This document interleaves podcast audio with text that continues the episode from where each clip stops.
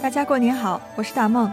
今天是二零二一年二月十一日，星期四，大年三十儿。小时候过年从冬至就开始盼望，看着大人们买福字儿、写春联、办年货，真是好不热闹。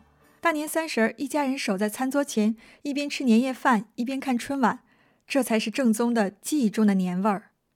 然而，今年对许多人来说都比较特殊，不得不一个人在异地过年，尤其是在德国。不但没有家人的陪伴，朋友间也禁止大规模聚会，最多只能见一个人。有人问大梦最想见谁？过年嘛，一定是想见一位做饭超级棒的猴子师兄啊，去蹭年夜饭。猴子师兄在疫情期间可了得，不但解锁了各种烹饪绝技，还在家自己种起了菜。今天请他来和大家聊聊在德国的年夜饭。猴子师兄和大家打个招呼吧。Hello，大家过年好。我是猴子乌托邦的猴子师兄。在聊年夜饭之前，我特别好奇，你是怎么想到自己种菜的？这是活脱脱的现代陶渊明啊，还有那么一点田园艺术气质呢。啊，艺术不敢说，这毕竟也不是养花弄草，种点菜嘛，顶多算是有点田园气质吧。自己种也是因为想吃，但却买不到。蒜苗和豌豆尖都是成都人最喜欢吃的菜。来德国八年了，也一直没有在超市里遇见过。网上有很多教程和别人的经验分享，本身想来也不是一件特别复杂的事情。与其说这个行为有点田园感，不如说对我来说更像是一场科学实验。因为是第一次种，所以也是如履薄冰，小心伺候。就怕颗粒无收的话，对自己可就是一个太大的打击了。所以全程都做了非常详细的记录。从播种到出苗再到收获，所有的水分、温度、光照等因素都做了一定的控制，有的还设置了对照组。德国的天气大家也知道，多云少晴，特别是在冬天。为了保证光照，我还专门去买了植物用的补光灯。相比于网上大多数的博主，很明显我这个属于过分紧张，小题大做了。好在最后的结果是好的，也是一个小丰收。对过程就不必过于苛责了。至于这个起心动念，的确也和疫情居家有关系。有些时候限制是自己主观设置的。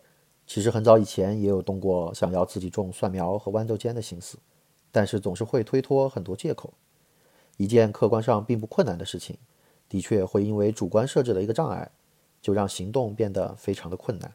这次偶然行动起来，反而深刻认识到主观的思维禁锢对自己的行为产生了重要的影响。当然，因为得到了正面的反馈和激励，在种了蒜苗以后，我又尝试了去种豌豆尖。冬天吃羊肉汤的时候，终于满足了多年没有吃到豌豆尖的执念。你看啊，袁枚有随园食单，梁实秋有雅舍谈吃。我特别期待你写一个猴子私房菜系列。今天咱过年，来说说你小时候吃年夜饭印象中最深刻的那一道菜是什么？过年的餐桌上总是最丰盛的。一时间还真是不太容易想到一个特定的菜，嘴里也没有想到什么特定的滋味。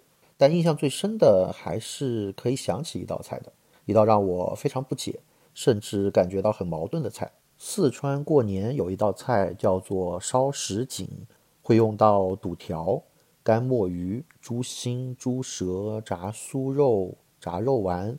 蔬菜的话还会有莴笋、冬笋、红萝卜和白萝卜等等。这应该算是年夜饭里最复杂的一道菜，涉及到的材料非常多，需要准备的时间也很长，往往都是需要提前一天就做好的。印象中，小时候妈妈会提前好几天开始准备过年会用到的东西，比如烧什锦这道菜会用到的干墨鱼，就是要提前泡发的。说实话，这已经是很多年前的事情了。印象中这道菜很特别，并不是因为它是桌上最好吃的，或者说最受欢迎的菜。而是因为这总会成为最大的剩菜。这个烧什锦一做就是一大锅，然后用一个大碗装了放在桌子最靠中间的地方。但这个菜本身并不算特别吸引人，印象中人们总是会夹那么一两筷子，然后就一掠而过了。所以说它总是一个最大的剩菜，而且不仅在除夕当晚是剩菜，甚至在之后几天。要吃剩菜的日子里，它都是剩菜中的剩菜，最后难免被倒掉。总的来说，费了很多时间和心思，却不怎么受欢迎，但依然每年都要做。正是这个矛盾让我印象深刻。这道菜我在二零一七年的时候曾经尝试着做过，不过和记忆中的味道还是相差甚远的。当然，唯一不变的就是它依然被剩下了很多。我突然想到，我以前在南京陪奶奶过年的时候，每年过年回家都会做一道菜，叫合菜，就和你说的这个烧什锦特别像。十多种蔬菜切成丝儿炒在一起，特别费事儿，而且邻里邻居啊还要互相送。我特别不喜欢这道菜，但现在想想，可能是因为它做起来太复杂了，反倒真的只记住这道菜了。这可能就是传统吧。小时候不屑不懂，长大后也不一定明白，但总是无意中就继承了这些菜，或者一些春节的习俗，也算是咱们在海外对祖国和家人的一种挂念吧。我经常看你在朋友圈里晒各种美食图片，真的太拉仇恨了。在德国过春节年夜饭，你都会做些什么？来分享一下猴子师兄的独家菜单。如果按照以往的习惯，家里能招待大概十个朋友，一个菜四个凉菜八个热菜，再加上甜品或小吃，比如一九年的时候就有虫草花炖鸡汤。凉菜当时有凉拌鸡片、红油耳片，还有每次没开饭就会被抢着吃光的卤味拼盘，当然也少不了代表年味的香肠腊肉拼盘。然后热菜准备了四川冒菜、清蒸鲈鱼、回锅肉、潮汕口味的炒空心菜、豉汁凤爪，还有上海口味的红烧肉，以及番茄牛腩。最后还有一个成都名小吃钟水饺。天哪，这么丰盛，为什么好像东西南北各种口味都有啊？是你一个人准备的吗？菜单的确定主要要考虑来的朋友，他们来自不同的地方，有不同的口味偏好。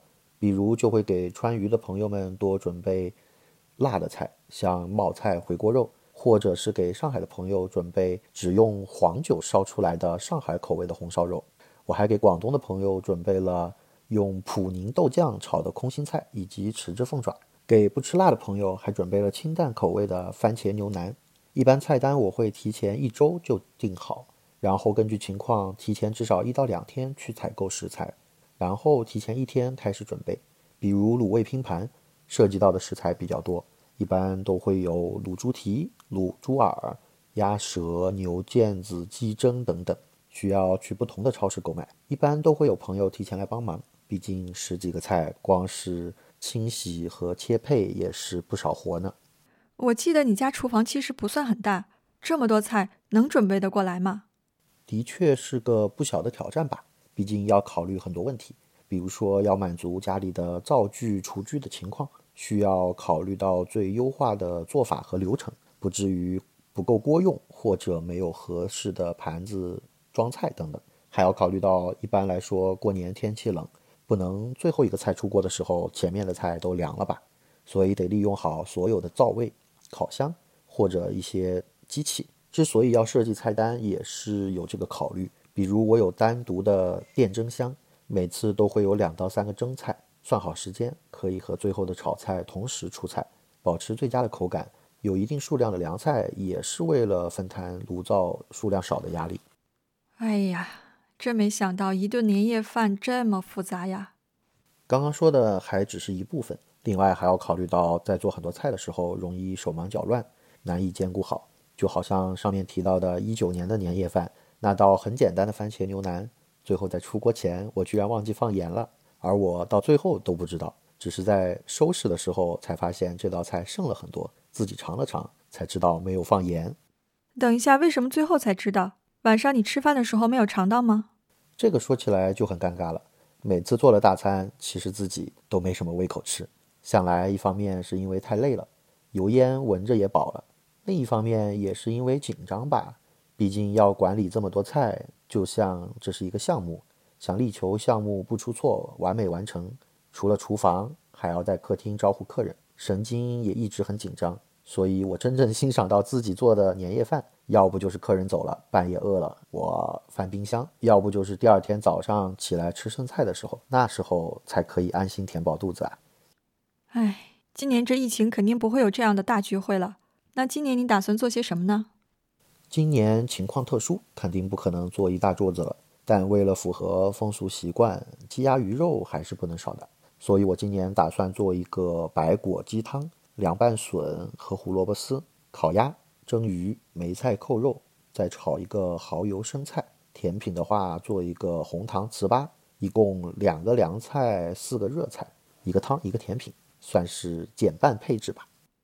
好的，谢谢猴子师兄。在我们这个节目最后，会给大家带来一个德语福利。今天我们一起分享个什么好呢？那我们和大家说说怎么用德语介绍春节的习俗，年年有余。好的，老规矩，你来说德语，我来翻译。Vielseitig, lecker und vor allem reichlich. Das Essen zum chinesischen Neujahrsfest ist einfach umwerfend. Es gibt auch nicht irgendwas. Viele Speisen haben eine traditionelle Bedeutung. Ein Fisch gehört obligatorisch mit auf dem Esstisch, weil das chinesische Wort für Fisch genau wie das chinesische Wort für Überfluss oder Wohlstand klingt, wird er nie komplett aufgegessen. Damit wünschte man sich im neuen Jahr einen positiven Saldo auf dem Bankkonto. 多样美味，可口丰盛。农历新年的年夜饭简直是无与伦比。不仅如此，许多菜肴还具有传统意义。餐桌上必须有鱼， 因为“鱼”字的中文发音和剩余的“鱼”字一样。在年夜饭的饭桌上，鱼这道菜不会被吃完，会故意剩下些。这个寓意是希望在新的一年里，银行账户上能有存款余额，富富有余。今天的节目就到这里，谢谢猴子师兄。想了解更多德国生活，大家可以关注公众号。猴子乌托邦，谢谢大梦，也欢迎大家继续支持公众号德语说。在这里，大梦代表德语说全体主创和大家道一声：春节安康，阖家幸福。